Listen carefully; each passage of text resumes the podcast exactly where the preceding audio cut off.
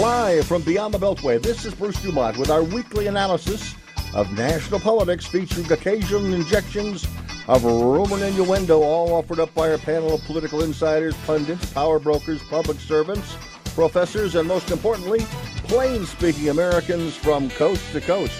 Tonight featuring commentary by Felix Sharp Caballero, Danielle Sendejas, Kenton McCarthy, and John A. Zalm. Our program tonight coming to you from base at the Museum of at the studios. oh, I knew I would say it was a few years. That was a few years ago. We're doing the program from our new flagship station. Obviously, not too new, but it is uh, the flagship station, WIND AM 560 in beautiful Elk Grove Village. There's something, I, you know, there must be something in the brain as it grows older. I mean, there's certain phrases that you have that, that are stuck in in your brain, and obviously, uh, uh, you know, where we once did this program is one of those things. So I'm off to a flying stop with this program, but I hope you will all uh, uh join with me and roll with me as the program unfolds this evening. We've got uh, four great, great guests in the studio with us, uh, directly across the uh, microphones from me, is Felix Sharp Caballero. Caballero, G- give us the pronunciation that you want. Caballero, but that's, that's Caballero. That okay.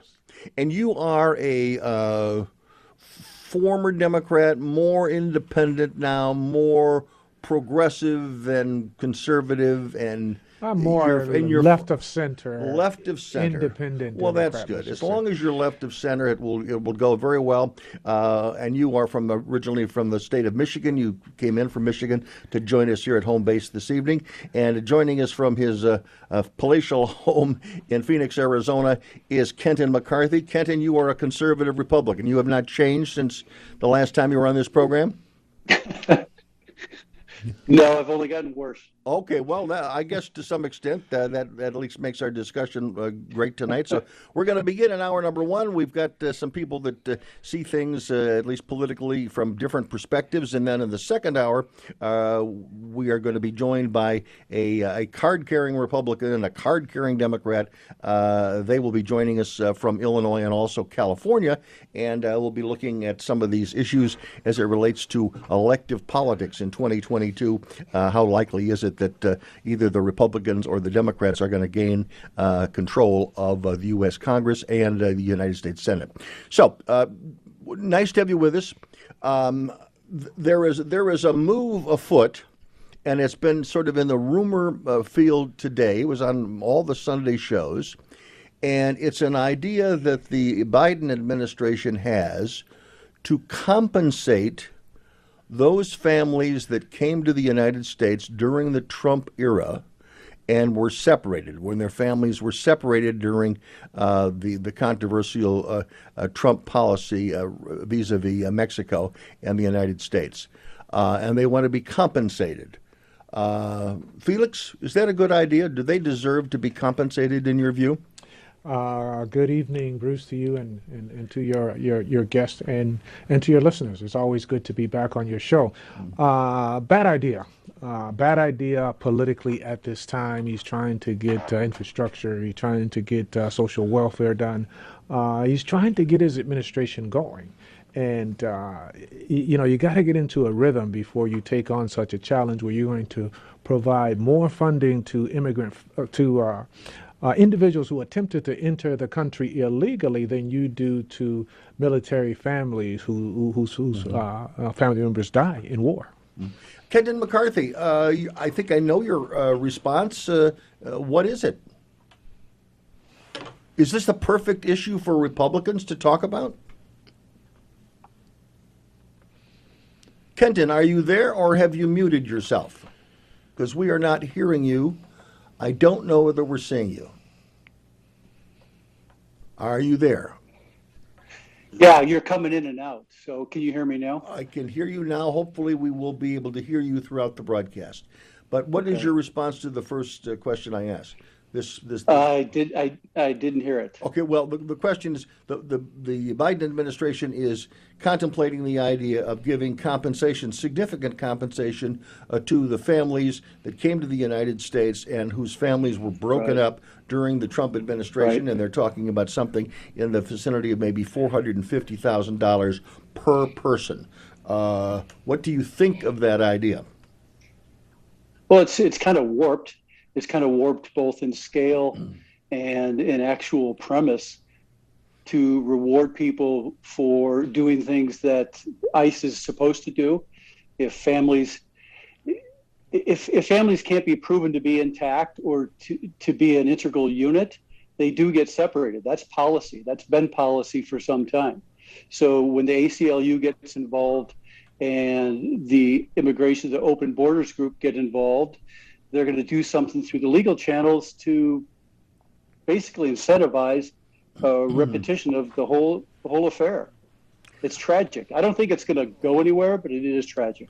Yeah, well, I, I, I frankly would be uh, surprised that it's going to go uh, very far, and we're not going to talk too much about it on the program today, other than it was discussed uh, on the Sunday morning programs today. It seems to me that uh, that would be a huge win for progressive thought, and if you're trying to, you know, maintain control of the House and regain the Senate, that doesn't sem- seem to be an issue that's going to expand the uh, the base of the Democratic Party. Right. Right. Felix, as you look at uh, yeah. Just just as a br- Go ahead, Kenton. No, I'm I'm cu- I'm cutting in and out. So go if you want to go to Let's Felix. let's do this. I, it I'm with, going to uh, ask our Frank. I'm going to ask our team if they can reconnect with you uh, because this Okay. is not working, and uh, I'll continue the conversation uh, with uh, Felix uh, here in the in the studio. Felix, uh, the, Okay. it, it appears that the uh, that the the social aspect, the expanded uh, definition of uh, infrastructure that the progressives were looking for, it appears that they're not going to get what they want, and it's going to. Be, it appears to be that it's going to be more of a nuts and bolts, uh, bridges and, and and cement and, and sidewalk uh, bill. Does that make you happy, or were there progressive pieces of that you would that you would like to have seen passed? which which it needs to be. What the progressives, uh, uh, Alexander Ocasio Cortez, and the others are asking for is to tie by the so- social welfare spending uh, to the infrastructure bill. They refuse to vote uh, uh, on infrastructure before they have settled. Uh, and tie by those two things together. Uh, I believe that we need to uh, we need to uh, improve our infrastructure in the state of Michigan. Our roads are are in complete disrepair.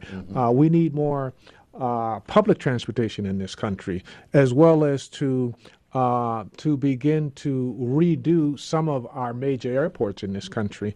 Uh, travel is going to be a thing of the future, and if we are not uh, taking care now to improve our infrastructure, whether it's building and technology, we're going to fall behind. In many respects, we're But already behind. but if they're, but if their constituents, the progressive constituents, Yes. want some of these other things, including a more expanded, uh, you know, Green New Deal, if they want, uh, you know, a, a pay for maternity leave, if they want some of these other issues that have been moved out, and they have a constituency that wants that, by fighting for it, aren't they helping those constituents? And because they, you know, the the the the, uh, the squeaky wheel gets the, the oil.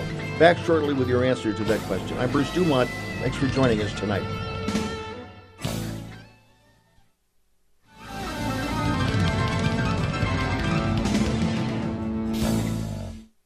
It's a bully, but we aren't afraid of a fight.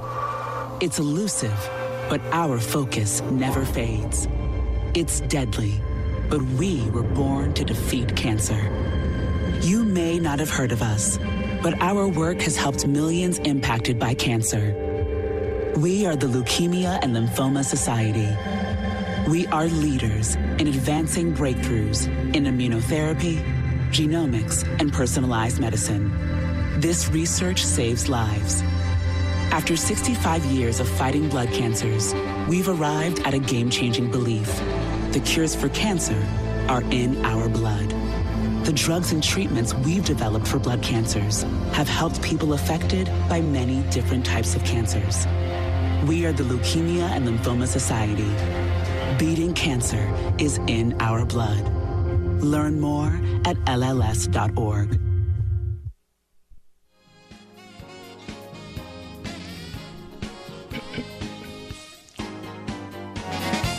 Bruce DuMont back in segment number two of Beyond the Beltway. Uh, Kenton McCarthy, are you there? I'm here. Okay, well, that's good. That's good.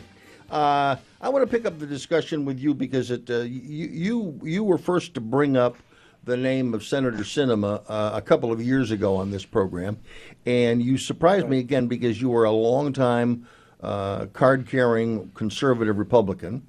Uh, you you sent praise her way.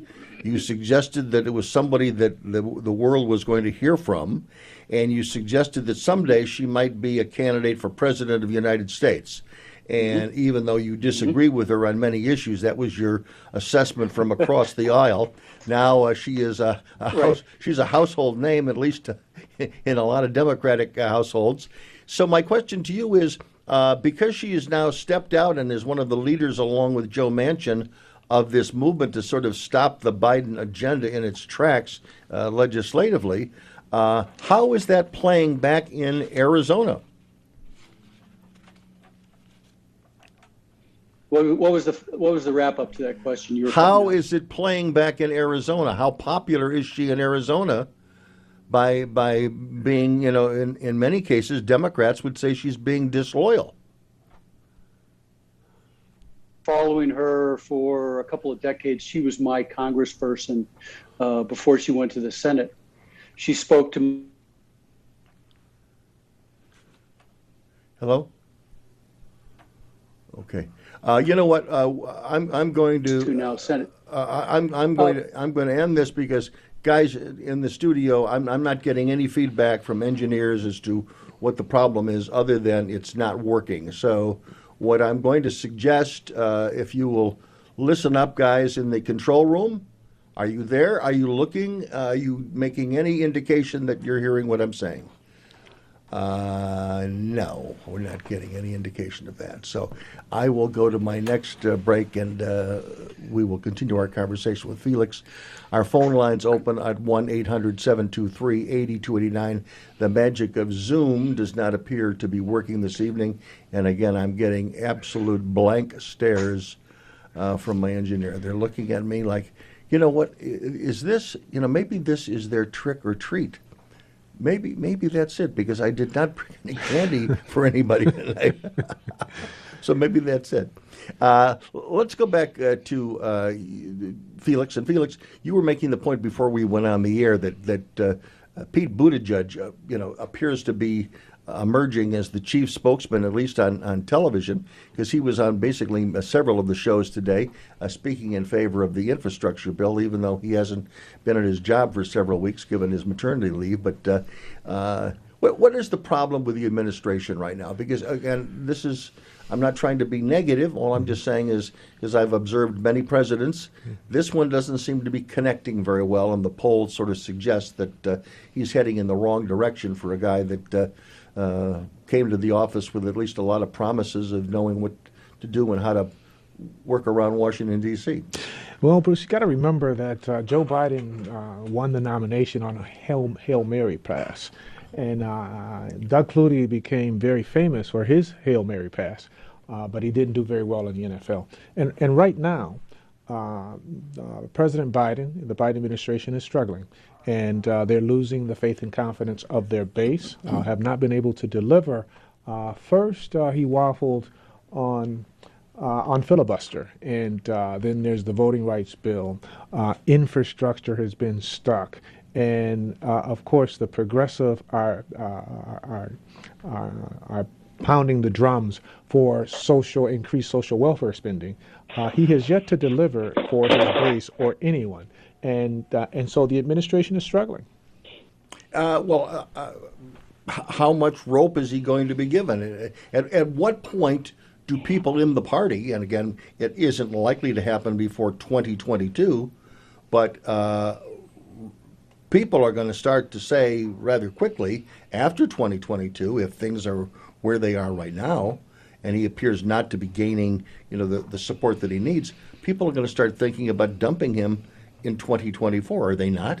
Actually, Bruce, there uh, that's that that subject matter is already on the table, and the elections. Tell us about it. The elections in uh, New Jersey and uh, Virginia are going to be very telling. They have the Democrats have more breathing room in New Jersey. They have a nine-point lead, but uh, in, in, Virginia, Terry uh, McAuliffe is uh, neck and neck with uh, the Republican that is running for governor. And so, what happens in Virginia will determine how the Democrats play uh, moving forward because if, if, if McAuliffe is not successful in Virginia, it could start a snowball effect where Republican uh, or uh, purple leading states uh, might begin to, to, to flip back red if the Biden administration cannot lead the Democratic Party to victory. Uh, and, and the midterms will be worse. Uh, Kenton McCarthy, I understand, now joins us via phone. Kenton, are you there on the yeah. phone? Okay. I'm here. Okay, so it's good old Alexander Bell uh, appears to be working.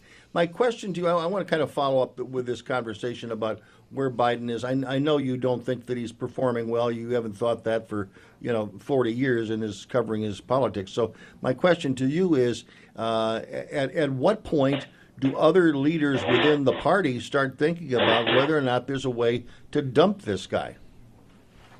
Well you, you have to look at who Biden is now versus who Biden was for 37 years in the Senate. Biden's never been a, a strident ideologue. He's been more of a technician and in the managerial class. Since he's been elected, he's become an ideologue, and it, they've whatever you, you think of his ideologies now that's being poured into him because he is pretty much an empty vessel. Mm-hmm. Um, from a management exercise, this administration is failing at every turn. So they're they're not even technocrats; they're lousy technocrats, and they're proving to be really lousy ideologues because they're showing their cards. Everything is failing around them, and people are seeing exactly what they want to do, where they want to take us, and you're getting pushback not from the GOP, not from but a few senators in the GOP, but you're getting pushback at the local level. The, the, the color revolution that is in progress is being led by housewives and mothers at school board meetings, not by the Mitt Romneys of the world.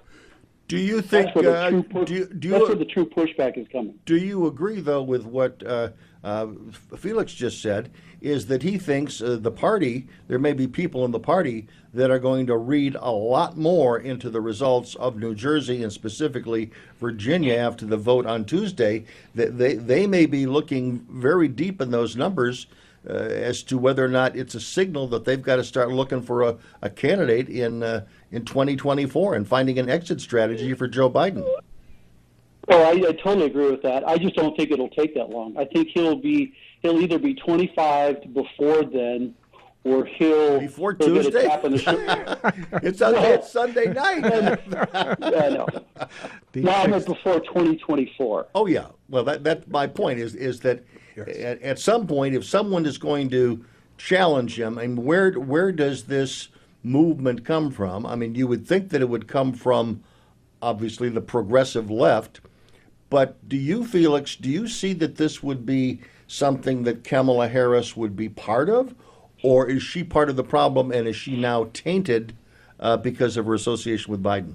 Well, uh, uh, Bruce, uh, the vice president uh, is not only tainted uh, because of her association with Biden, but she, she has also has some missteps coming out of the chute, especially her visit to the border was not very well received. And uh, they've been very careful uh, to send her back out uh, since since that misstep. Mm-hmm. Uh, so so she's not only tainted, but she has to account for her own ability to to to potentially you know be the the next Democratic nominee. But that so Willie Brown was Willie Brown was right when he advised her that she shouldn't take the number two spot, he was right. Well, Joe Biden took the number two spot, and look where he is today. Yeah, but but but, but generally speaking, he knew he knew Kamala Harris a lot more. Uh, he just knew Kamala Harris a lot more and knew if she had deficiencies. but again, it was it was big news when Willie Brown said that she shouldn't take the number two spot.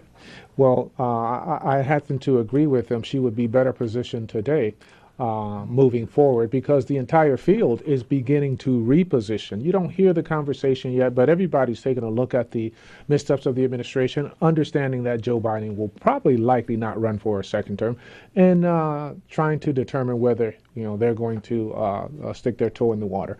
Uh, I think those conversations are already happening. Does Pete Buttigieg? Do you give him a uh, do you give him a boost because he happens to be the guy who's been on these Sunday shows? Or, I mean, he wouldn't be doing these Sunday shows if the White House didn't identify him as the guy. So the White House is okay with Pete Buttigieg being out there. The White House uh, appears to be fine with that. Uh, right now, he's a very good spokesperson. Uh, he uh, he he addresses uh, a need to reach out to a certain constituency in the Democratic Party, and so it's working right now, and it's working for Pete Buttigieg, who will definitely throw his name in the hat uh, for. Do you don't, think don't forget for the nomination? Bruce, go ahead, Kenton.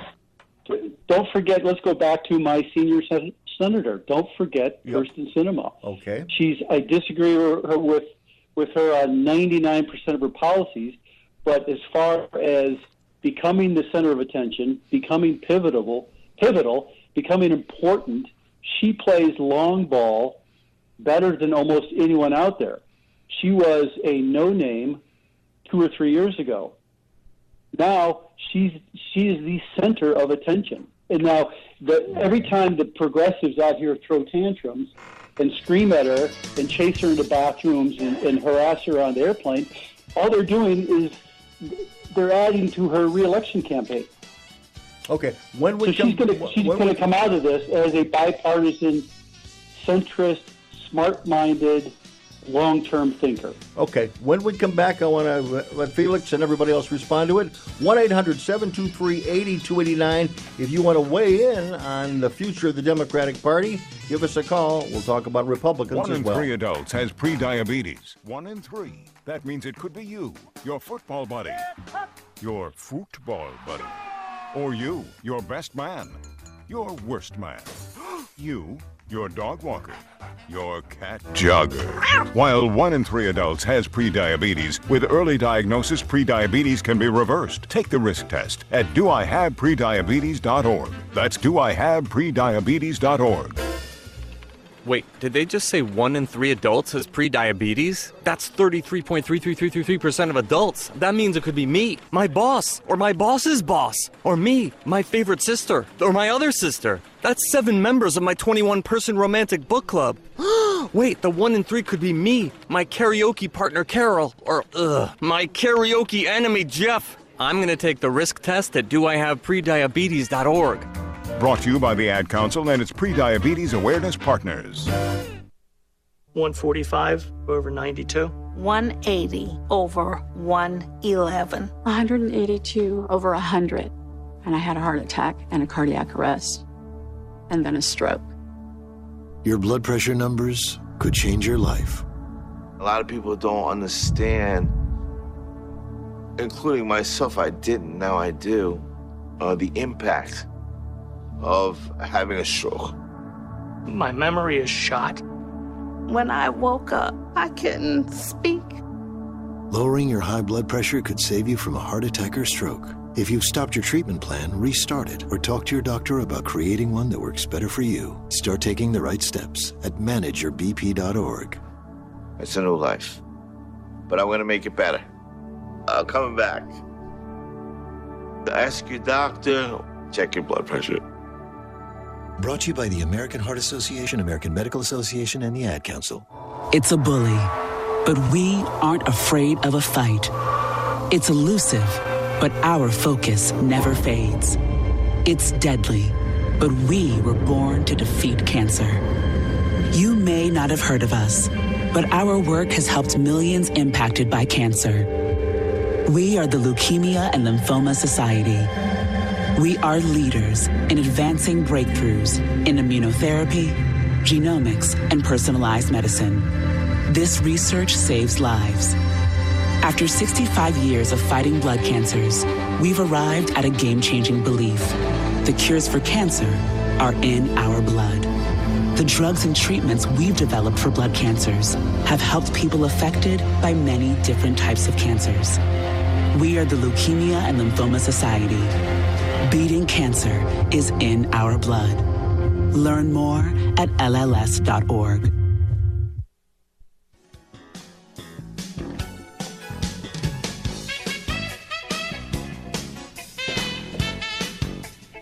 Bruce DuMont back. Thanks very much for joining us. And we're going to take a moment before we go too much further to let our guests uh, briefly identify themselves, give us a little more background other than what I have done thus far. And Felix Sharp Caballero. Yes, sir. That's the anglicized pronunciation. Uh, tell us a little bit about your background. Felix Sharp Caballero uh, from the great state uh, of Michigan, Cuban born uh, American. I've worked in government at the executive level, Bruce, uh, for 35 years, retired now, uh, but uh, still consulting and active in the political diaspora. When you say Cuban born, you mean born in Cuba or born in the I'm United a States? Cuban American and Okay. very actively involved uh, in the Cuban American community uh, to move uh, U.S. government toward the normalizing of relations with. Cuba. And the last Cuba. time you were on this program about seven or eight months ago, we talked a lot about because it was a very hot button issue at the moment. And will be Uh, it's it's in the back burner right now. But what's happening on that issue right now? Well, what's happening on that issue is that President Biden, uh, interestingly enough, uh, though he promised during the campaign that he was going to move things back to the process of normalization that President Barack Obama initiated and uh, reverse the Trump policies, which were 293 actions against Cuba. Mhm. Uh, and he actually has adopted those policies and has aligned himself with the uh, conservative, Trumpist uh, Cuban American community of South Florida in Miami rather than the progressive community that supported him in the election. So he has a problem there as well. But isn't his biggest problem is that if he did as you wanted him to do or wants want him to do, that he would probably absolutely lose Florida in a race? He's going to lose Florida anyway. Okay. the, the the individuals in the Cuban American community in Florida that uh, that votes extremely right wing Republican is never going to vote for Joe Biden or a Joe Biden candidate. So the the so those votes he doesn't get anyway. The danger comes in uh, the progressive community, which is much more left than the political uh, progressive community in, in Washington, D.C., Bruce, uh, is really falling away from Joe Biden, and he's struggling to gain traction in that community and losing votes every day. Let's uh, learn a little bit more about Kenton McCarthy. Go ahead, Kenton. Okay, Bruce. I was born and raised in suburban DuPage County, just outside of Chicago. You know, you knew my dad for decades. Right. His two his two passions in life were politics and jazz. And one of his best buddies in the jazz world was Stan Kenton, which is where I got my name. Oh. My sister was named after his firstborn, Leslie Kenton. And I remember back in 1992, I caught, I, I heard that you were looking for, I hope I get this right, young, urban, sophisticated, conservative voice. Yes. And I, I think it was October of 92. Wow. When I made my first appearance on Beyond the Beltway. And Oh, yeah. you scared the daylights out of me by putting me on with Jesse Jackson Sr. Yeah. And how did that go? well, apparently you invited me back, so Well, I I think I did, did, better than No, you- than I suspected. You, uh, you, you, you stood up well, and I think you and, and the Reverend became associates. I don't know whether friends was the right word, but you became associates, and I think you were ultimately on with Jesse Jackson Jr. on a number of occasions because it goes back a long, Yes. long way. Right. Yep. So I, you- I like Jesse Jr. a lot. I like uh, John, and and from that very episode, I ended up teaching that continuing ed course at Malcolm X College. hmm Very good. Well, interesting things happen when you're a guest on Beyond the Beltway. Uh, one issue that I want to get reaction to, and, and I'm surprised. Well, not I guess not too surprised, but I'm I think a little disappointed that there's been so little discussion of it, because obviously, uh, to many people. Uh, the mystery involving and surrounding the assassination of John F. Kennedy uh, has been uh, an obsession to some for well over five decades now. And uh, according to the assassination records law, uh, there was supposed to be the final release of confidential and secret information uh, on the Kennedy assassination from government files uh, this, or actually last week. It didn't happen. Only the president can make it happen. Donald Trump said he was going to make it happen when he ran for president, said he was going to do it when he was president, and then when push came to shove at an earlier deadline, he blinked for fear of uh, op- because of opposition from the Central Intelligence Agency and the intelligence appara- apparatus in the United States.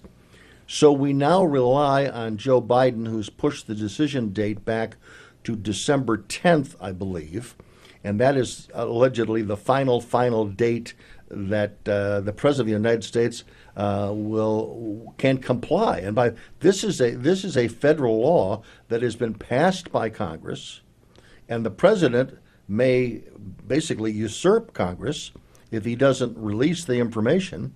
But again, every indication is that this December date is going to come and go. And once again, the American people who've been waiting for over 87 years to have information released, and because of congressional investigations, you know, 25, 30 years ago, that are demanding that this information finally be released. And it's it's brewing out there, but no one's really talking too much about it. So I want to I want to ask uh, Felix. Uh, you probably have a couple of years on Kenton McCarthy, mm-hmm. uh, but I'm I'm wondering, in this contemporary world, with everything that we need to know, including what happened on January sixth, as well as what happened in the street rioting uh, of 2020, um, is it important that the American people really know the secrets that that rest under these this um, this cloud uh, that sits in the National Archives. How important is it to you personally, and frankly to people that you know, that we get the final news and the final report and the final information on the Kennedy assassination? It is, uh, Bruce, critically important. Uh, that uh, that, uh, the United States government be totally and completely transparent uh, per federal law with regard to the uh, results of the uh, Kennedy investigation, it becomes clear and obvious that, and especially if Donald, if Donald Trump, who to some degree uh, was one of the founders of reality te- television, that uh, President Trump, then President Trump, passed on releasing the report, is an indication that uh, the information that, that we may see when the report is finally re- received is going to be hurtful to the American public uh, uh, and painful to, to, to, to, deal with and move forward from. So it is something that we need to begin to prepare ourselves for. Uh, we know now through the release of information, uh, uh, paperwork and whatnot, all of these files and, and, and technology that uh, governments have been known to take action and do things that they're not necessarily proud of. And uh, I believe that the Kennedy assassination, along with Robert Kennedy and Malcolm X and Martin Luther King, all of those things uh, need to come to light uh, in order for this country to move forward. Kenton McCarthy, your reaction. You're a, you're a younger man, but certainly uh, you know and you followed the, the evolution of this story for well over you know 45, 50 years. Well, I look, I look at it from a brand perspective. If there if there's ever a time for the brand of Big Government Inc. to do something honorable and do it right. Now is the time. After what we've been through with the misdeeds, the, the, the, the plain lies we've gotten from the Biden administration, Anthony Fauci, now would be the time to do something right. And I think it's very third worldish for this to get buried and continue to be buried. I think the government needs to take its lumps, take its medicine, and if there was culpability on the Fed's part, come clean with it. The American people, I think, would be very forgiving. In the face of honesty, they will find forgiveness. Mm-hmm. So I think there's too many players. You know, the, the where's the Church Commission? The the left used to be in love with investigating the CIA and the FBI. Right. Yes back when Frank Church was senator. So we had this huge campaign to defund, scale down, open up the books, of a J. Edgar Hoover, FBI, or uh, you know, uh, uh, Jesus Angleton, CIA, where are the same voices now that were so loud back then? Yeah. Well, I think that that is an excellent question, and again, uh, it was surprising and frankly disappointing to me that that Donald Trump, who when he became president, probably went further quicker to to challenge the the authority of the Central Intelligence Agency, and I think paid a price for it, mm-hmm. and I think may still be paying a price for it. That frankly, he did not have, I'll say, the guts I'll be I'll be gentle tonight, that he didn't have the guts to release it. Because if any president I think could have released it and gotten away with it, uh, it would have been Donald Trump. Because Donald Trump's constituency and fans they were they were demanding it you know a couple of years ago when we got, got to the last deadline and you know right, although right. this began as maybe a left of center political demand in the country by, by progressives, I think over the last 25, 30 years, I agree with your assessment that it isn't just the progressives anymore. It's conservatives that are questioning the power of the intelligence community, the power of certainly the FBI, the abuses of the FBI during the Trump administration and in the closing days of the of the Obama administration. I mean, all, all of this stuff now that I would say is bipartisan. I think if you're a, a progressive or a conservative, you can probably agree that, that there are elements of the American intelligence community that have done dastardly things allegedly for protection of the American people, but for the most part, it's been a cover your your butt decision making. And I think now is the time, I agree with you, now is the time when I think the American people could accept the full truth on this, even though it would be very embarrassing to the CIA. I'm Bruce DuMont. Reaction 1 800 723 8289.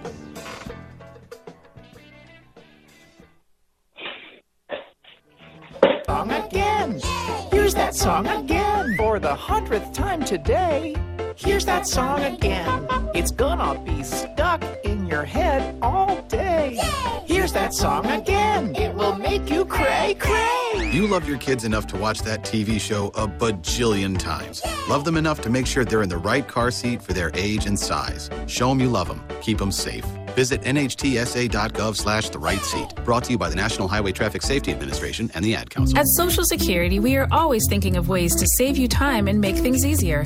That's why we created My Social Security. A My Social Security account allows you to access your earnings history and benefits information, request a replacement Social Security card, get a proof of income letter, estimate and apply for benefits, and more. Save time. Go online. Open a My Social Security account at ssa.gov slash my account. Social Security. Securing today and tomorrow. Produced at U.S. taxpayer expense. This is the story of a very special woman. In a matter of seconds, she turned herself into a great mathematician or an entrepreneur. Her knowledge was limitless and still is. She could also make monsters disappear, especially those that lurked in the shadows under the bed. Once, this woman put back together a teenage girl's broken heart, which had been shattered in a thousand pieces, just by giving her a bear hug. She masqueraded as a regular person at work, but as a superhero at home. Everyone knows her as Gabriella. I still call her mom.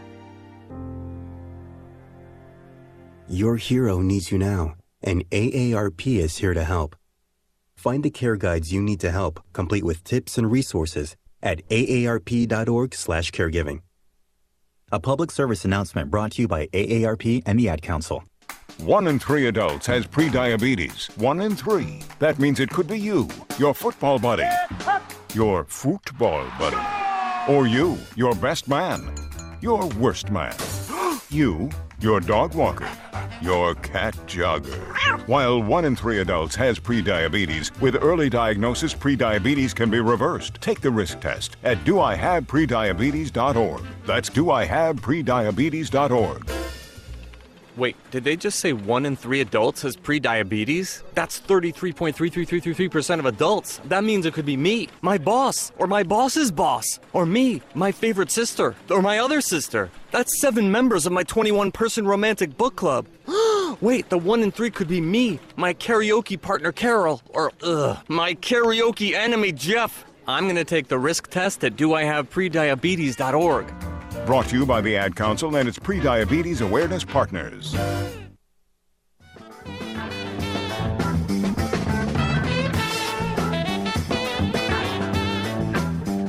Bruce DuMont back.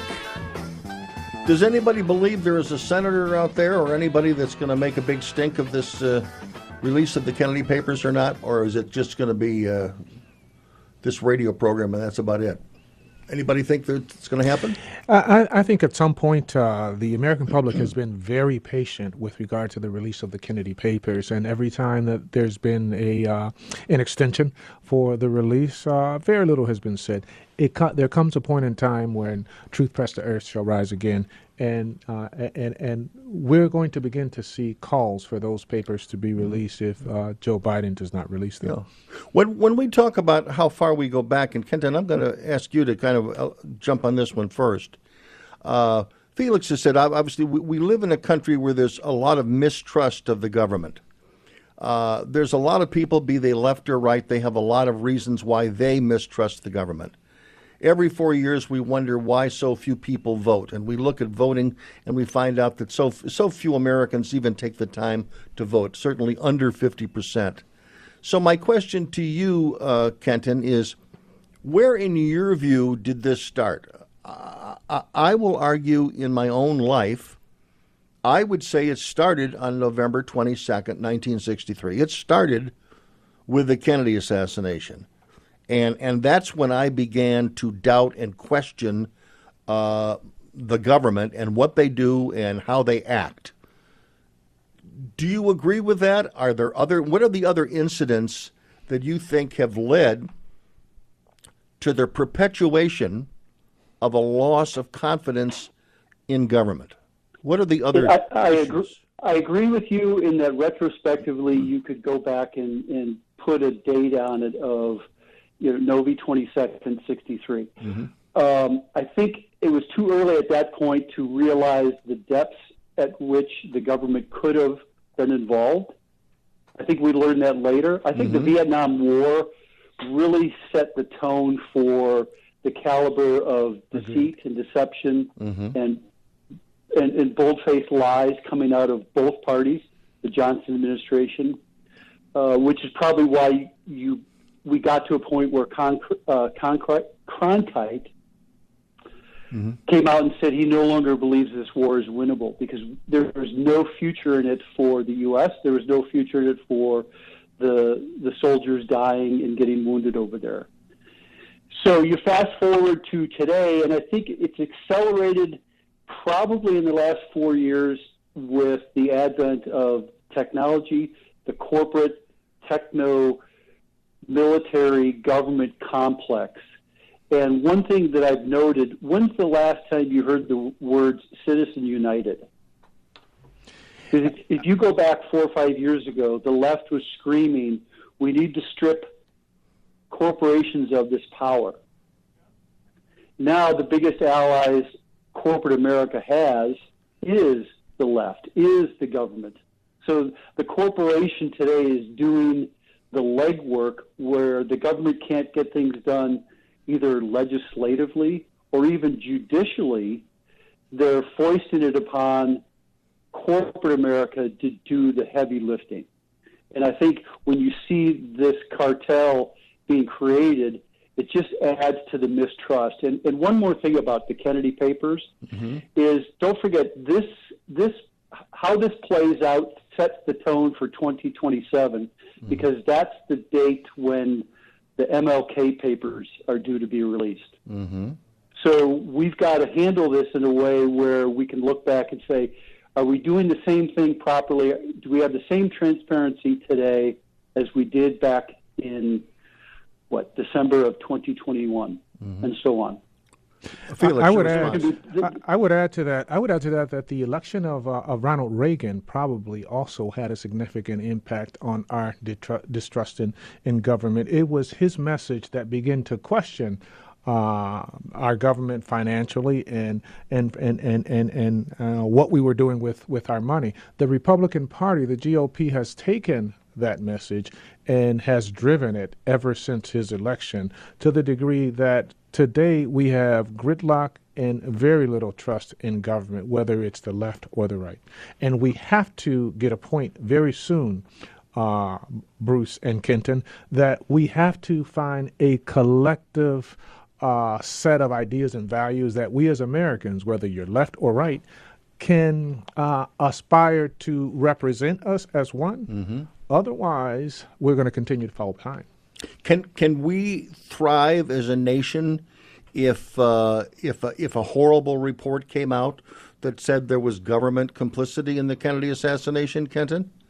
I mean, are we Yes. strong enough Yes. to, to recover from that, or would it would it just I, I make think things we're, worse? We're all, we're- we're all grown adults because being, how long ago did you say it was? Well, Was it 1963, yeah. Yeah. Long So a long ago. time ago, I think we've all we've all grown up to the point where we can handle it as a populace. It's the question: Can the government handle it? And that's what's driving the issues. Because if you get, if you're able to get a Donald Trump, kind of a roguish president to begin with, if you get him to back down, it's easy to get the population to back down. And I think the population can withstand. We we can withstand our own dirty laundry.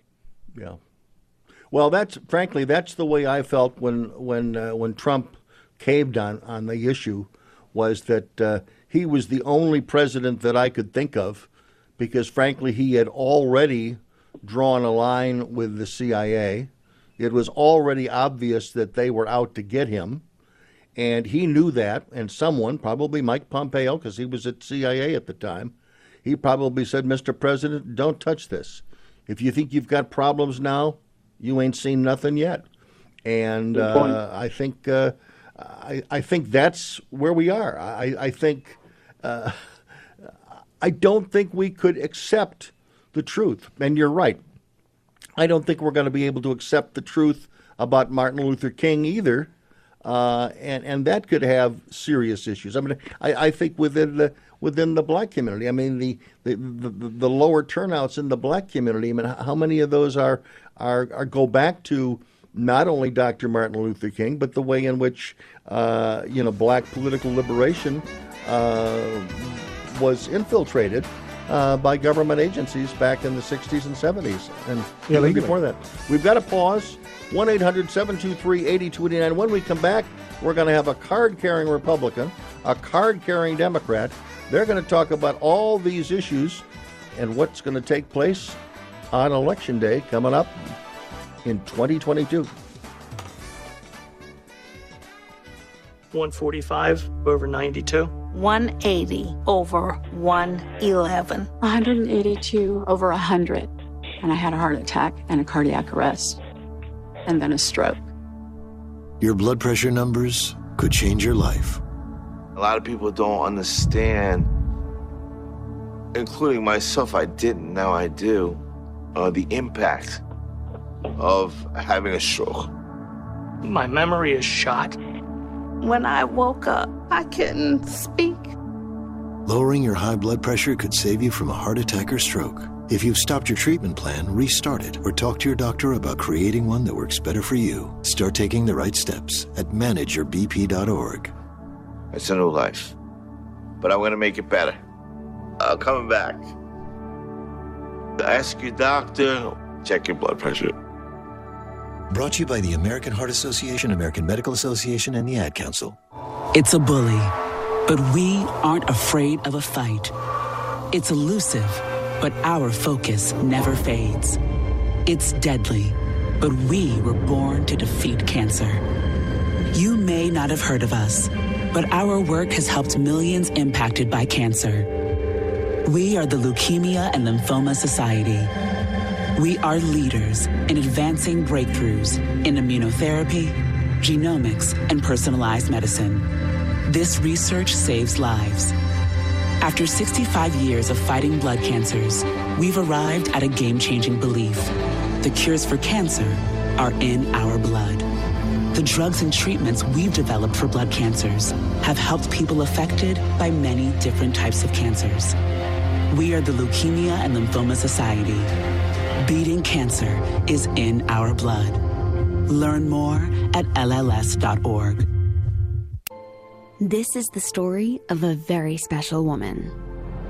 In a matter of seconds, she turned herself into a great mathematician or an entrepreneur. Her knowledge was limitless and still is. She could also make monsters disappear, especially those that lurked in the shadows under the bed. Once, this woman put back together a teenage girl's broken heart, which had been shattered in a thousand pieces just by giving her a bear hug. She masqueraded as a regular person at work, but as a superhero at home. Everyone knows her as Gabriella. I still call her mom. Your hero needs you now, and AARP is here to help. Find the care guides you need to help, complete with tips and resources at aarp.org/caregiving. A public service announcement brought to you by AARP and the Ad Council.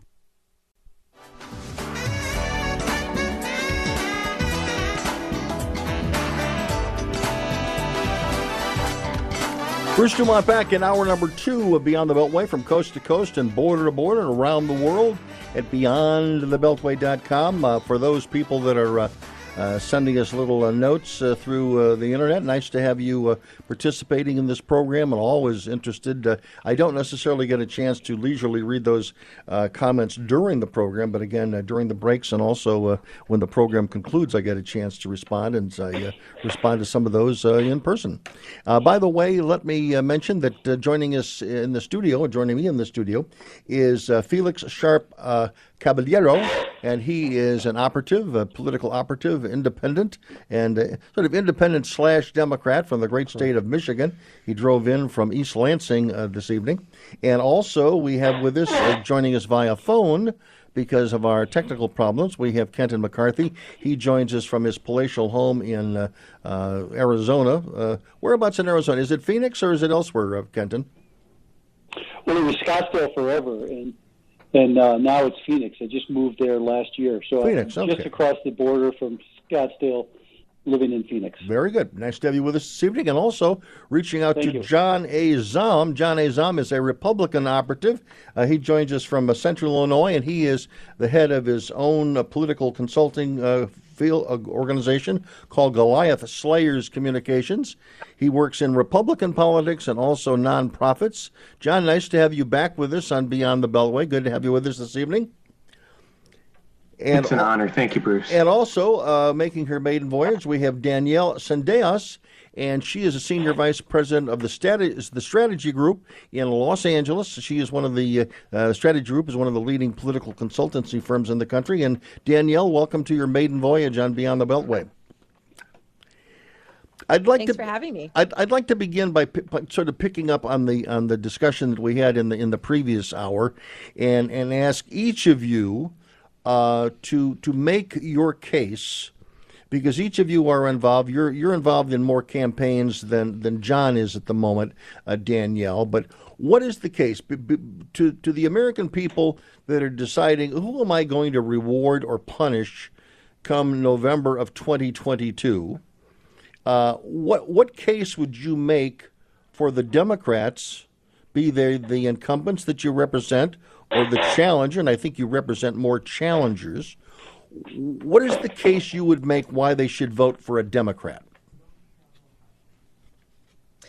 Well, I think the you know the biggest thing is that we're just getting started. You know, uh, Joe Biden took office at a time where things were you know COVID was happening. We had just gotten through an insurrection, and so you know I think a lot of the pieces of building back better that he has been talking about are just getting started. And so we're seeing this with the infrastructure package that's going through uh, Congress now. You know, those day to day machinations of the sausage making are things that we're really not used to seeing, but because of social media and 24 hour news, we're getting the nitty gritty of some of these details that, you know, in, in sort of past times we would have, you know, not been able to really see. So I think what we're, what we're really seeing is in real time, Democrats are working through, um, you know, a lot of, a lot of the issues, but ultimately, what I think the goal is for the midterms is to have members of Congress go out to their districts who, you know, and Democrats especially who voted for the package and say, here's what we've done. You know, bill signings, um, you know, uh, check, you know, check distributions, you know, openings. Those are things that you know folks want to see back in their districts, Has and she- I think it's gonna there's gonna be a good story for Democrats to tell once we get over, you know, the ability once we get to the ability where Okay. President Biden is Okay. able to sign John- uh, okay. sign the package into law. John Zom, let's go to you. Uh, what case would you make to uh, voters as to why they should support Republicans? What have they done in the last couple would- of years that's so so great? Uh, uh, Thank you, Bruce. Yeah, absolutely. What's what's going? Freedom in America is has been under attack with the with all the different mandates, the lockdowns, the shutdowns. You know, all of the the, the horrors. You know that you know COVID is, is absolutely been been a terrible, horrible thing to our country.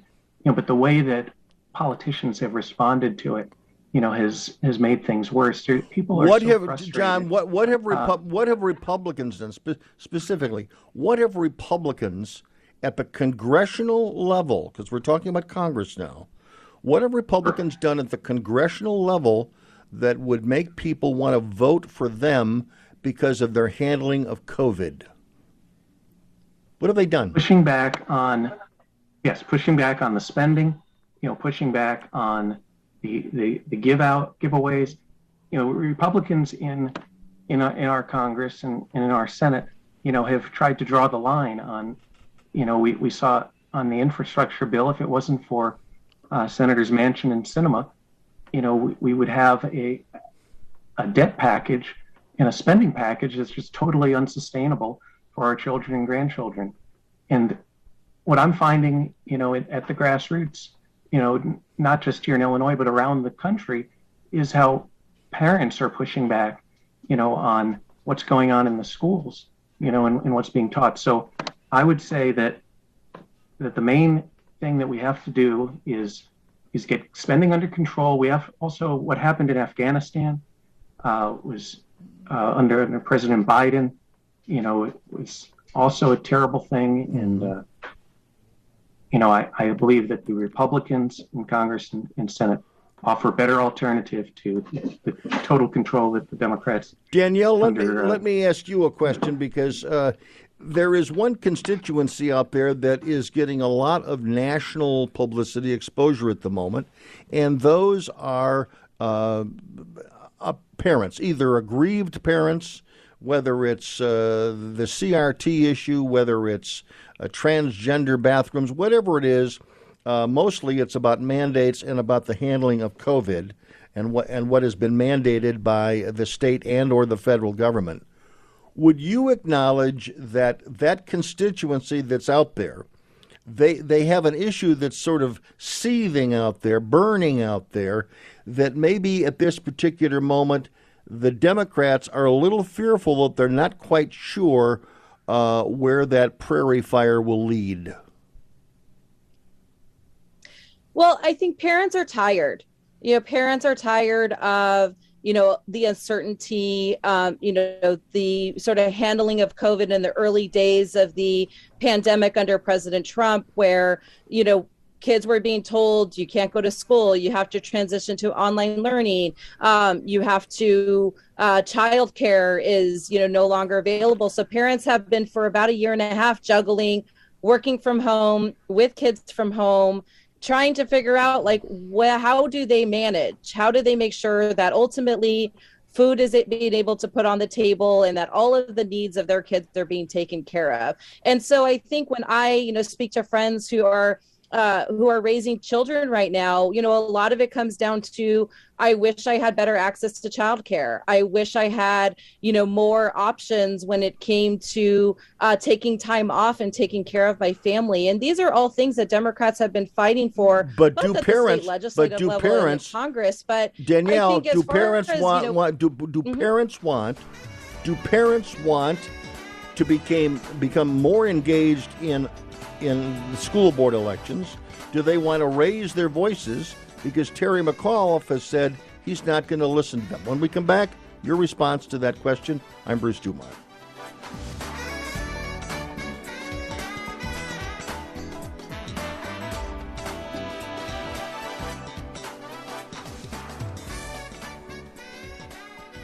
No word in the English language is less convincing than probably. Are you sure we should get matching tattoos on our first date? Sure. Um, we'll probably stay together. Probably? It's been 23 minutes since I ate. I can probably swim. Uh, you should wait 30 minutes. Mm, okay, now tell me what to do. Cannonball! Cramp! Oh, I have a cramp. I can probably hit the green from here. Probably. Can I get a mulligan? Ready to go? Hey, are you sure you're okay to drive? Yeah, I'm pretty sober. Yeah, I'm probably okay. Probably okay isn't okay, especially when it comes to drinking and driving. If you're drinking, call a cab, a car, or a friend. Buzz driving is drunk driving. A message brought to you by NHTSA and the Ad Council. One in three adults has prediabetes. One in three. That means it could be you, your football buddy, your football buddy, or you, your best man, your worst man, you, your dog walker, your cat jogger. While one in three adults has prediabetes, with early diagnosis, prediabetes can be reversed. Take the risk test at doihaveprediabetes.org. That's doihaveprediabetes.org. Wait, did they just say one in three adults has prediabetes? That's 33.33333% of adults. That means it could be me, my boss, or my boss's boss, or me, my favorite sister, or my other sister. That's seven members of my 21 person romantic book club. Wait, the one in three could be me, my karaoke partner Carol, or ugh, my karaoke enemy Jeff. I'm gonna take the risk test at doihaveprediabetes.org. Brought to you by the Ad Council and its pre-diabetes awareness partners. 145 over 92. 180 over 111. 182 over 100. And I had a heart attack and a cardiac arrest. And then a stroke. Your blood pressure numbers could change your life. A lot of people don't understand, including myself. I didn't, now I do, uh, the impact of having a stroke. My memory is shot. When I woke up, I couldn't speak. Lowering your high blood pressure could save you from a heart attack or stroke.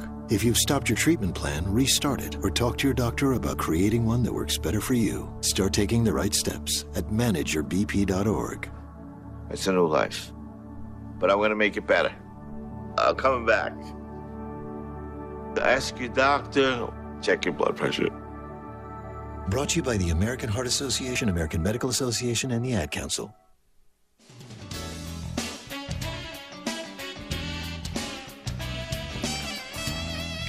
Bruce DuMont back, and uh, we're going to go to uh, Danielle uh, Sendejas because I want to get your uh, reaction to the the growing, alleged growing involvement of of uh, parents at, at at school boards, and a controversial statement that was made by Terry McAuliffe in his campaign uh, to be the governor of uh, Virginia, in which he suggested that he really that, that parents, uh, you know, should not have any say on on uh, what goes into their classroom uh, curricula.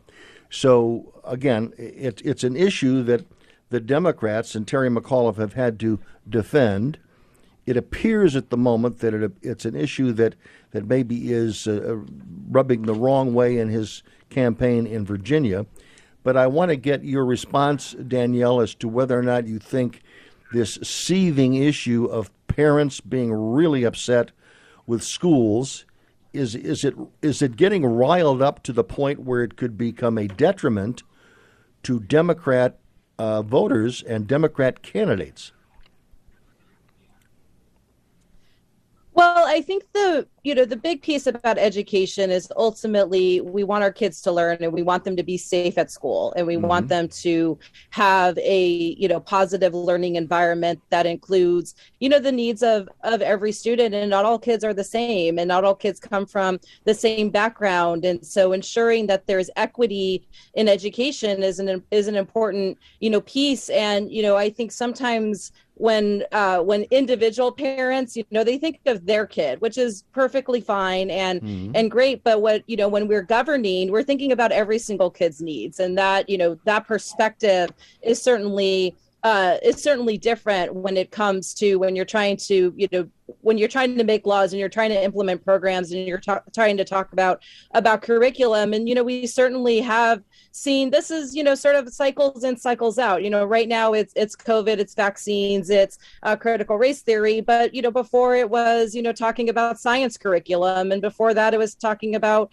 you know various other issues that come in education so i think we mm. see mm-hmm. these waves of sort of frustration of you know amongst parents minds but ultimately what lawmakers have to really look mm. about remember is that there's a lot of parents who are still at home who aren't showing up to the school board meetings and who are just wondering where their next meal is going to come from. And I mm-hmm. think that, you know, is the perspective that, you know, folks, uh, especially in the Democratic side, as they're pushing through paid family leave and child mm-hmm. care and these other okay. bits and pieces that are part of the both get... the American Rescue Plan as well right, as want, the, uh, hold, as well as infrastructure. Hold, hold, up, hold up just, just, just a second. I, I want to get uh, before we get too much of a filibuster here. I want to go to, to John Zahm and John. Let, let, let me ask you the question.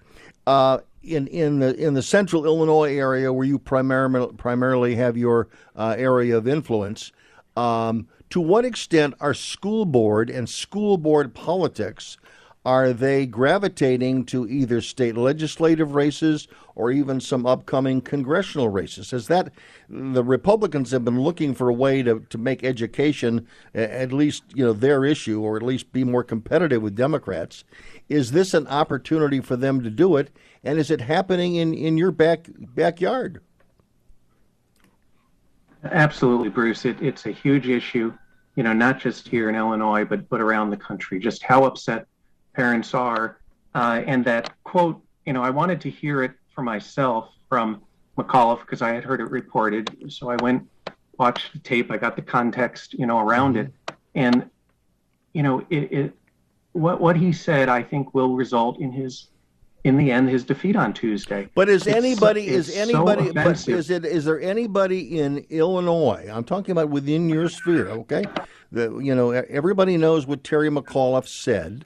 My question to you is as a political operative who's trying to get people elected and riled up and, and, and juiced up to, to vote uh, come know November of, of next year, uh, is is it happening in Illinois to an extent where uh, where these issues are Illinois related and not necessarily something that a candidate for governor of uh, of Virginia has uttered?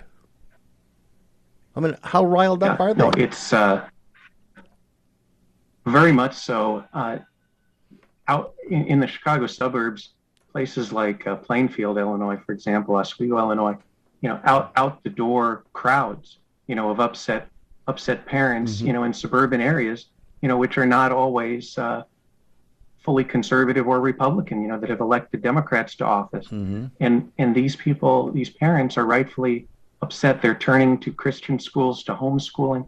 They're turn, you know, and and not everyone has that option, so they're expressing it to their local representatives. They want the state legislature to do more, but but the problem is, you know, we have have a governor you know, that does not take uh, a- allow hearings on these issues, yeah. you know, from the state legislators. So the Republicans pushing back just aren't I wanna, be able to uh, be wanna, successful at it. I want to bring uh, Felix uh, Sharp into the conversation. Felix, uh, Mr. Caballero, uh, what's the uh, is is education this year? Is this a year where the Republicans maybe can do something with the issue where they've been very unsuccessful uh, for the last 50 years? American politics, uh, especially Democratic politics, have uh, been uh, surrounded by uh, the education unions as long as I can remember. Okay. And the conservative right has been trying to bring down those unions, in particular the the uh, uh, well, in Michigan, it's the Michigan Education Association, teachers unions, uh, because of too much pay, uh, benefits, et cetera, et cetera, et cetera. Are the Education in the unions too school are the unions too black? Do you think that Too- the message there is too- too the black or too powerful? No, both. I think they're powerful. Okay. Uh, I don't believe the unions are too black. Okay. Uh, but education is where government hits the road for most people. Uh, in, in America, because most uh, young families, especially, uh, they deal with the school, the local school district, every day. As a former school bo- board member in the uh, Okemos Public School Board, that's one of the top districts in, in the state of Michigan, uh, I, I I sat at those school board members, uh, uh, school board meetings rather, and there are always, there are always, as Danielle mentioned, uh, there are always hot button issues that drive parents to those meetings. Uh, the pandemic escalated that because of the mask wearing, and some some uh, some states refused to close their schools, and so Mhm. it's brought it to uh, to a hilt. But uh, But let me ask you, as a school board, former school board member, yes, should parents have any say at all in the curricula that's used in their children's schools? Parents and, and citizens should always have a say in their government, and the school district is a form of government.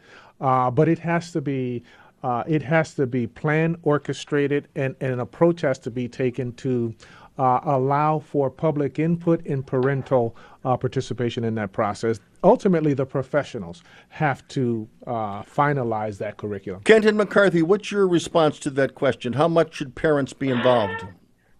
Uh, quite a bit, but let me go back to what Danielle said. She wants to she wants to dismiss this as come some sort of secular cycle of being mildly agitated at government, and, and we go through this all the time.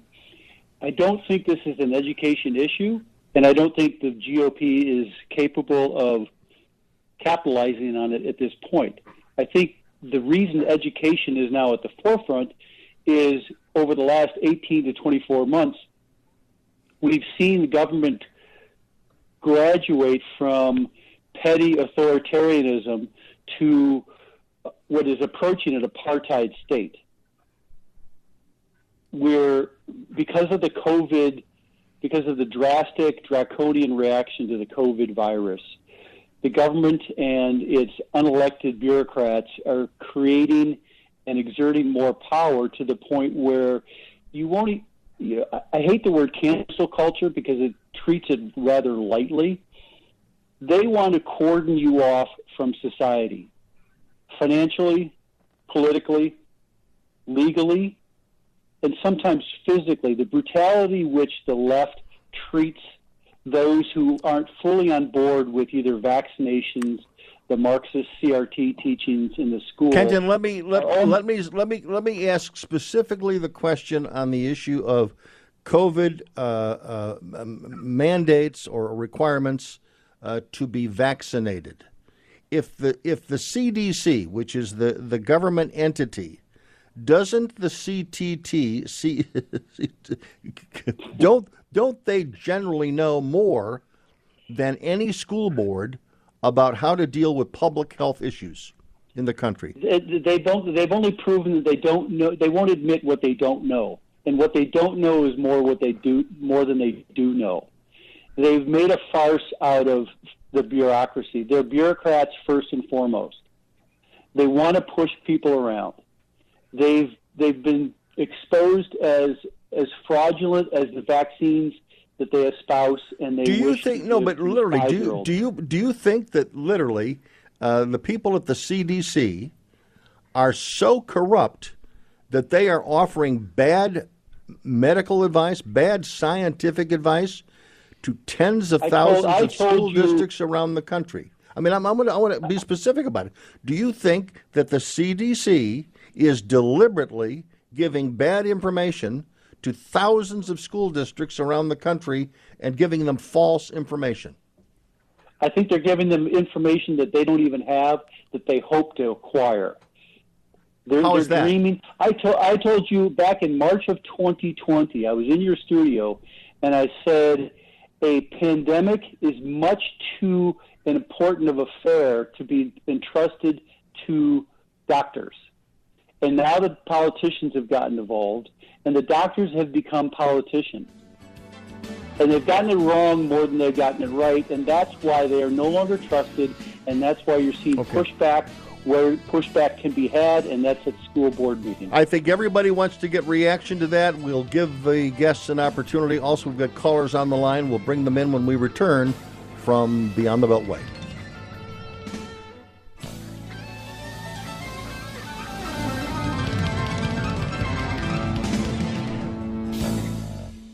It's a bully, but we aren't afraid of a fight.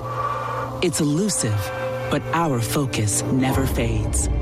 It's deadly, but we were born to defeat cancer. You may not have heard of us, but our work has helped millions impacted by cancer. We are the Leukemia and Lymphoma Society. We are leaders in advancing breakthroughs in immunotherapy, genomics, and personalized medicine. This research saves lives. After 65 years of fighting blood cancers, we've arrived at a game changing belief. The cures for cancer are in our blood. The drugs and treatments we've developed for blood cancers have helped people affected by many different types of cancers. We are the Leukemia and Lymphoma Society. Beating cancer is in our blood. Learn more at LLS.org. This is the story of a very special woman. In a matter of seconds, she turned herself into a great mathematician or an entrepreneur. Her knowledge was limitless and still is. She could also make monsters disappear, especially those that lurked in the shadows under the bed. Once, this woman put back together a teenage girl's broken heart, which had been shattered in a thousand pieces, just by giving her a bear hug.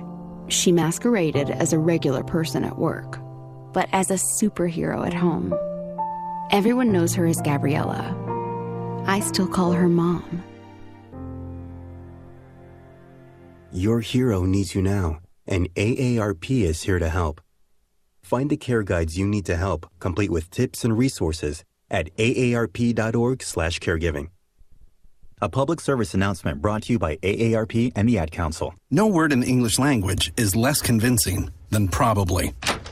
Are you sure we should get matching tattoos on our first date? Sure. Um, we'll probably stay together. Probably?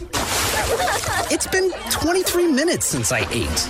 I can probably swim. Uh, you should wait 30 minutes. Mm, okay, now tell me what to do.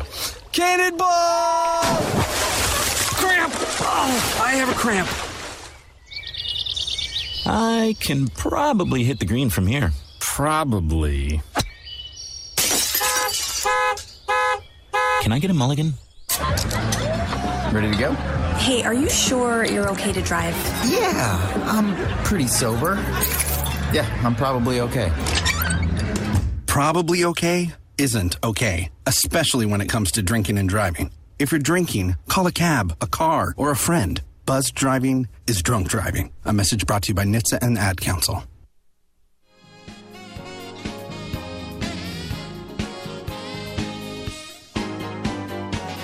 Bruce DuMont back. We continue with Beyond the Beltway, wherever you're listening this evening. Hopefully, you're driving very carefully or uh, relaxed by the fireplace, if indeed you need a fireplace. In some parts of the country, you need it.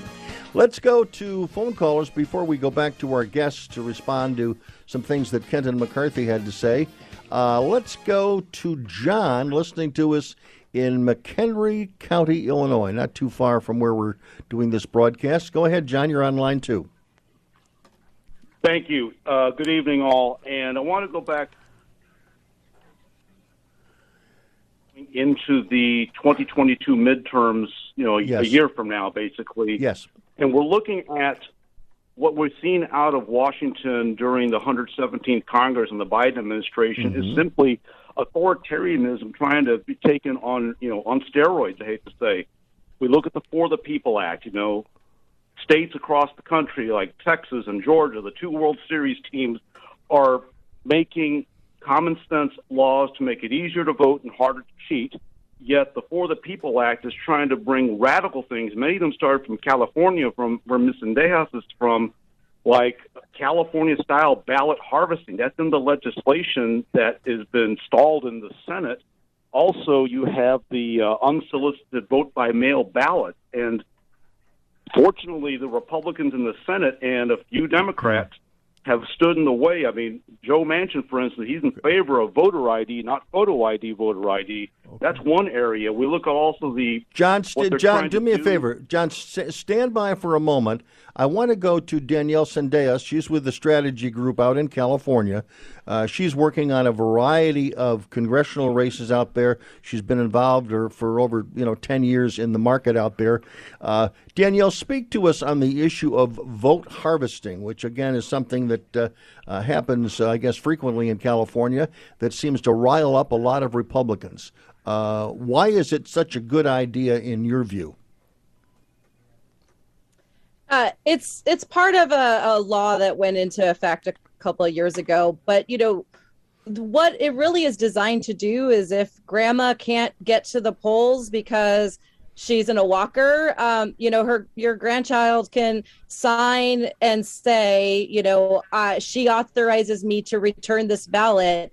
And then you take that to the voting center or you drop it off in the mail. But there is a you know signature from another registered voter in in on the envelope with the absentee ballot that says i am the person who is authorized to uh, to come here. So i think the sort of uh, the actual practice of it is a little blown out of proportion because I think there's this imaginary idea that people are running around the streets and putting ballots in bags and then taking them to the post office. And that in of its practice doesn't actually happen. There is a you know protocol that is in place where you have to get a signature. Uh, you have they when uh, and when you drop it off at the voting center there is somebody who checks the signature and makes sure that all of those things are are legit. And so uh, there is a process in place but i would say the practice is is really done by very few people. Most voters you know because But let have me- let me ask um, Da- you know, Danielle, let- expanded Danielle, voting rights in let me- California. we me- just have higher turnout me- and more people are voting, and let, that's a good me, thing. Let, let me ask this question.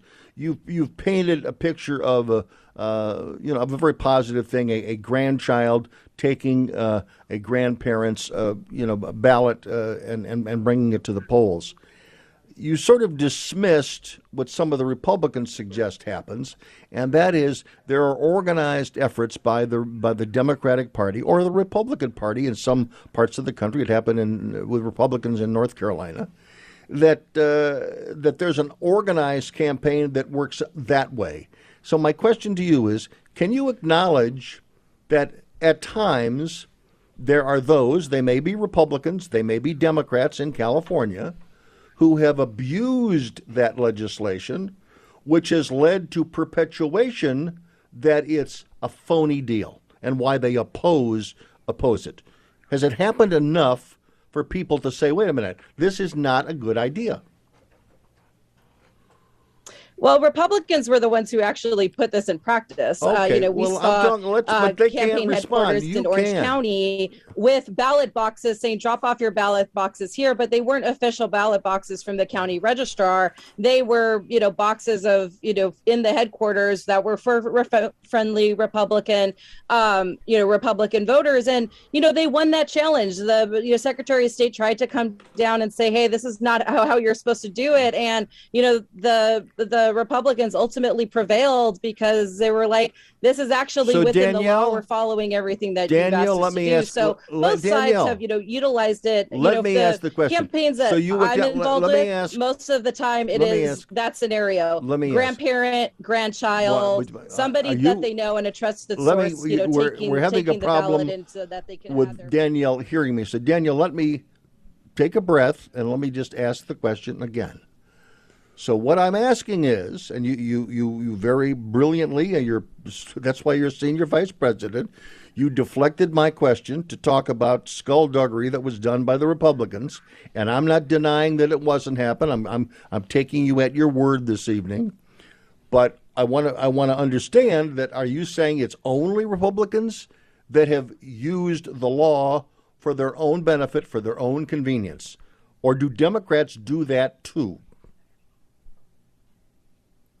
No, I think Democrats do that, but it is following the law. And you know, I think a lot of folks, you know, when uh, when we train organizers to, you know, uh, to utilize a practice, we sort of say as a last case scenario, if they're, you know, voter has a question and they say, you know, I'm there's no way I'm going to be able to go to a uh, a voting, you know, center or a mailbox, you know, would you mind taking this in? We sort of give the protocols and make sure that one we're protecting our staff and that there is you know no um no ability to say that this wasn't you know put in line um and you know i think we're also you know making sure we're cognizant of the fact that you have to build that trust with the voter and Okay. so uh you know just because you have the ability to do it doesn't mean it, it's utilized there are democratic campaigns that utilize it and again there are republican campaigns that Okay. utilize it but i All right. think the sort of nationalization story of it's you know such a you know it's how we win elections in California. No, we we win elections in California because we have more Democrats registered than Republicans do, and there's John- a there's an inherent registration advantage. In, let me go in to our, let me go to state. let me go to John Zom. John Zom,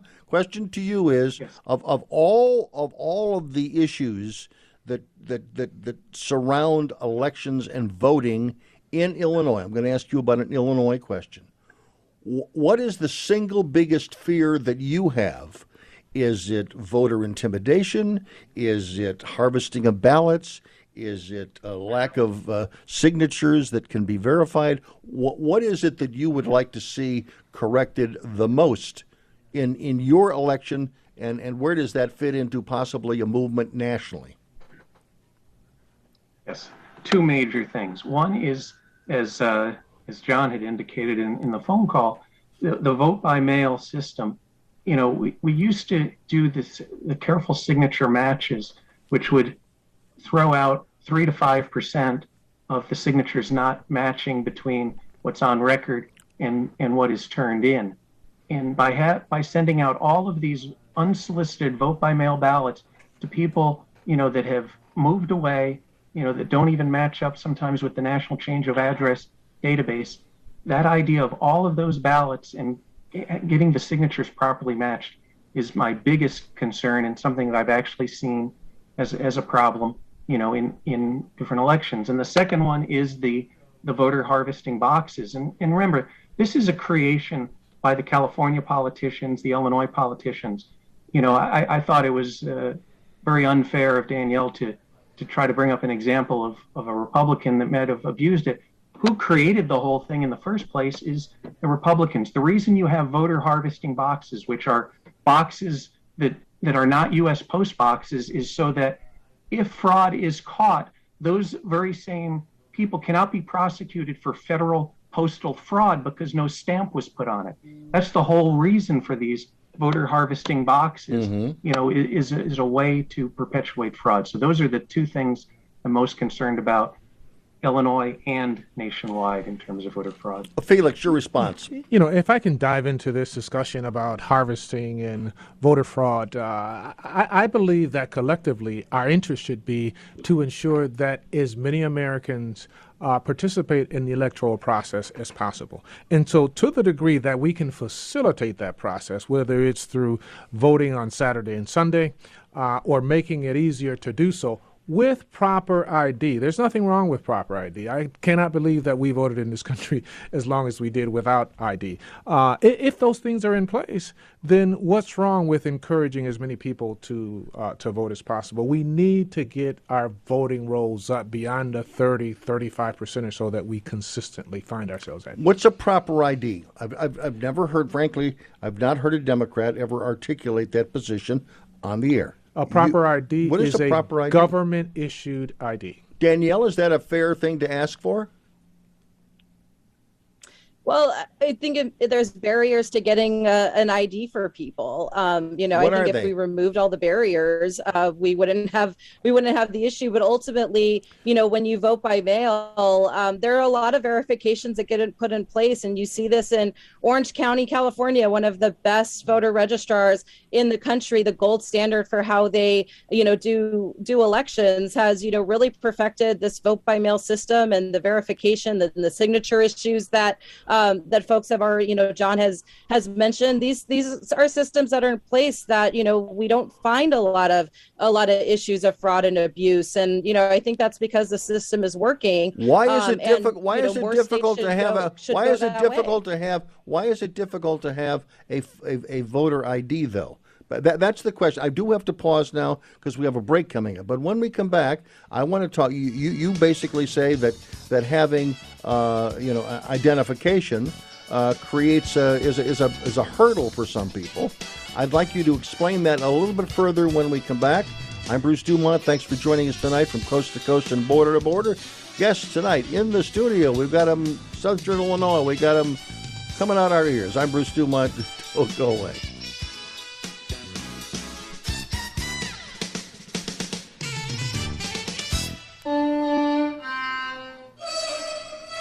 Let's be honest. The National Symphony may not be in his future, but he wanted to try violin. So you said yes because you love him. And if you love him that much, love him enough to make sure he's buckled up and in the back seat. Find out more about keeping your kids safe in your vehicle at nhtsa.gov slash the right seat. Show them you love them. Keep them safe. Visit nhtsa.gov slash the right seat. Brought to you by the National Highway Traffic Safety Administration and the Ad Council. What if the music stopped? If the familiar voices were silenced? If there were no breaking news updates? What if your companion and connection to your community came with a monthly fee?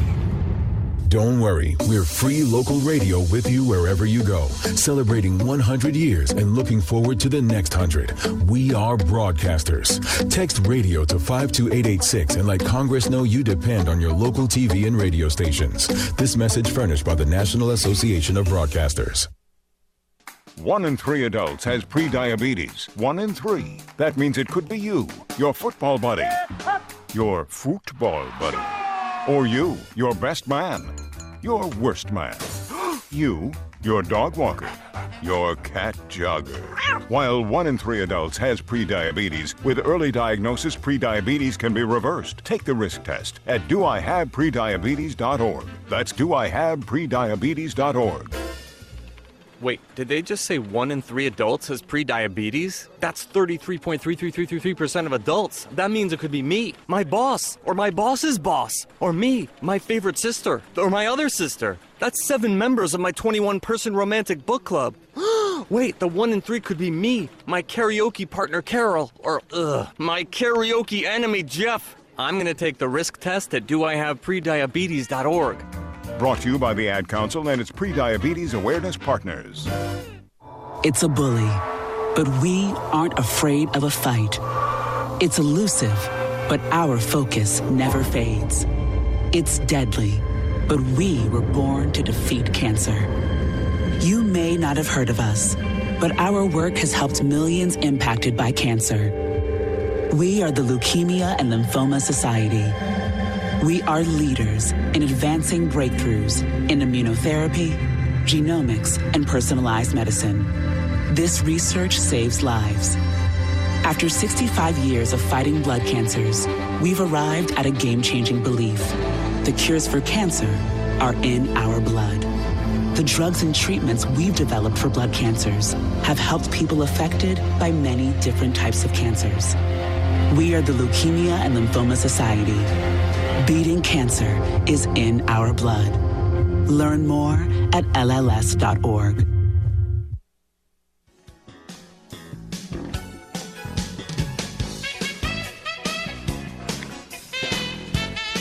Bruce DuMont back, and my question to uh, Danielle, uh, a question to you is, why is it so difficult for people to get an official government ID?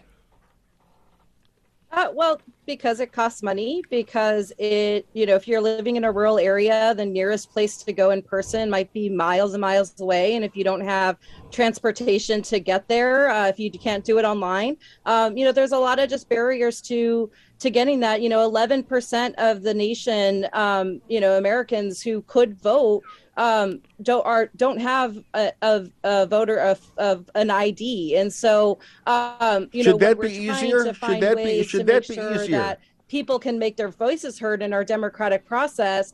You know, asking them for you know an additional um, you know additional documentation that they might not have access to if they're in a rural area if they're low income if they're disabled or they're elderly you know that is that is sort of a another barrier to participation and so I, so you know, basically, let me need- just double let me let me just double check here, and I want to get everybody's reaction.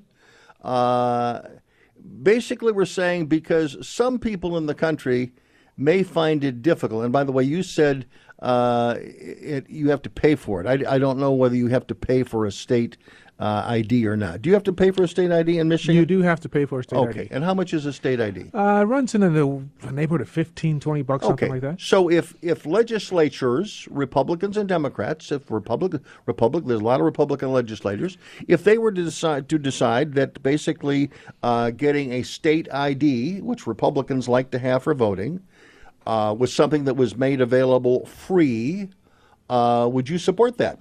Is that something that uh, that would that would erase one of the reservations that Democrats have?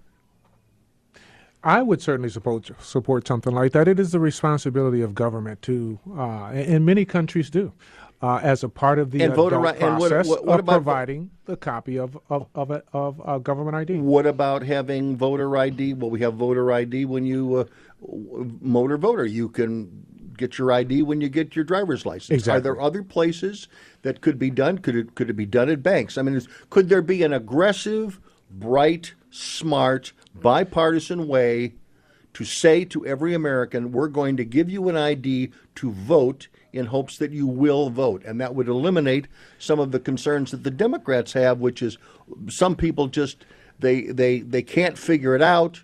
They're not smart enough. They're too. They're, they're they may be infirmed. I mean, a variety of reasons to make excuses why people can't do what the rest of Americans are asked to do, and that's to have a voter ID. everyone should have a voter ID, and and and really, um, uh, uh, there are very there are barriers, but there shouldn't be barriers because the solution, as you just mentioned, is very simple. We can offer banks. Uh, schools, other institutions that can provide uh, a a government ID so that there is no barrier. It's a very simple Daniel, is solution. that, is that as simple as as uh, uh, Felix and I are suggesting in your view? it's not because you know the what is the proper ID is often the debate. So my sister is a Wisconsin voter. She uh, her state issued ID ID is in California, but she goes to the University of Wisconsin, and her so she's got a student ID that you know could count. But if the legislature tomorrow said her student ID is irrelevant when it comes to voting, then she lives is living in Wisconsin. She pays taxes in Wisconsin, but she doesn't have the right to vote in Wisconsin because she doesn't have a Wisconsin ID. And that's that's ultimately where you end up seeing these barriers are on those technicalities where students don't feel like they are ones who are attending school in a certain state yet they you know their their student id doesn't count because that ends up being part of the legislation so you know ultimately what what eh, what ends up happening about with these voter id laws is that the you know the goalpost keeps moving further and further away to disenfranchise the voice of of those who, who should be participating and so you know students again you know elderly you know folks who you know are are maybe not able to access this because it does cost money you know that shouldn't be a barrier to participating in our in our democracy I agree with that. I when my agree with that. daughter when my da- daughter was a student at the University Pennsylvania, she registered to vote in Pennsylvania. When she graduated last year and she moved to New York, she registered to vote in the uh, in the state of New York. Uh, I- I, you know, I have to say that is not a barrier for responsible individuals. I understand that uh, there are populations that require some assistance to secure uh, government ID, but uh, really the solution to barriers is very simple. Kenton, is that too much to ask of people? To have a to have a voter is it ID. too, is, is, I is mean, it too much to ask? No, I no, think but what about what about what about Danielle's reservations? Aren't those real reservations that people have and and and uh, hurdles? No, it's it's no, it's the responsibility of the voter to exercise your democratic right to vote to do it properly and legally. And, and to hear to hear Danielle use the term "moving the goalposts," you know that pegs the irony needle for the week. Should a homeless person, Kenton, you and- should a you and- home, you and- should you a homeless person be allowed to vote? Yes or no? Yes, should a homeless yes. person be allowed to vote?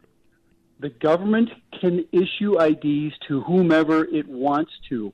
For some reason, enough Republicans don't want it to happen, and all the Democrats don't want it to happen because it it stymies their efforts to cheat.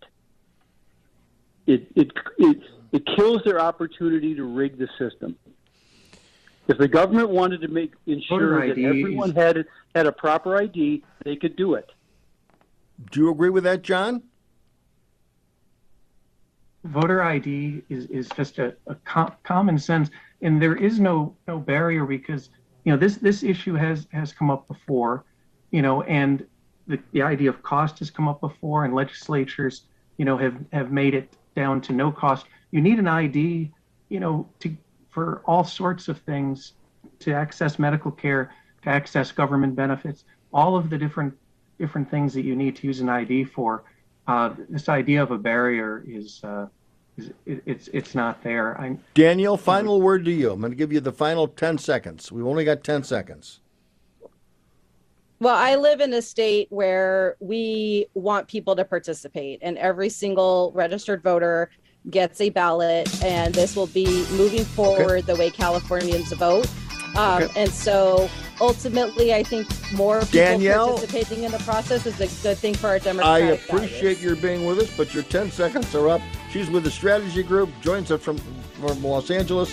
Also, Felix uh, Sharp Calabrero, Cabrero uh, joining us in studios, and John Zom, and also Kenton McCarthy. Our thanks to Prince Goldman and Frankie Rodriguez. I'm Bruce DuMont. Good night from Elk Grove Village. This is the story of a very special woman. In a matter of seconds, she turned herself into a great mathematician or an entrepreneur. Her knowledge was limitless and still is. She could also make monsters disappear, especially those that lurked in the shadows under the bed. Once, this woman put back together a teenage girl's broken heart, which had been shattered in a thousand pieces, just by giving her a bear hug. She masqueraded as a regular person at work, but as a superhero at home. Everyone knows her as Gabriella. I still call her mom. Your hero needs you now, and AARP is here to help. Find the care guides you need to help, complete with tips and resources at aarp.org/caregiving. A public service announcement brought to you by AARP and the Ad Council. One in three adults has prediabetes. One in three. That means it could be you, your football buddy, your football buddy, or you, your best man, your worst man, you, your dog walker, your cat jogger.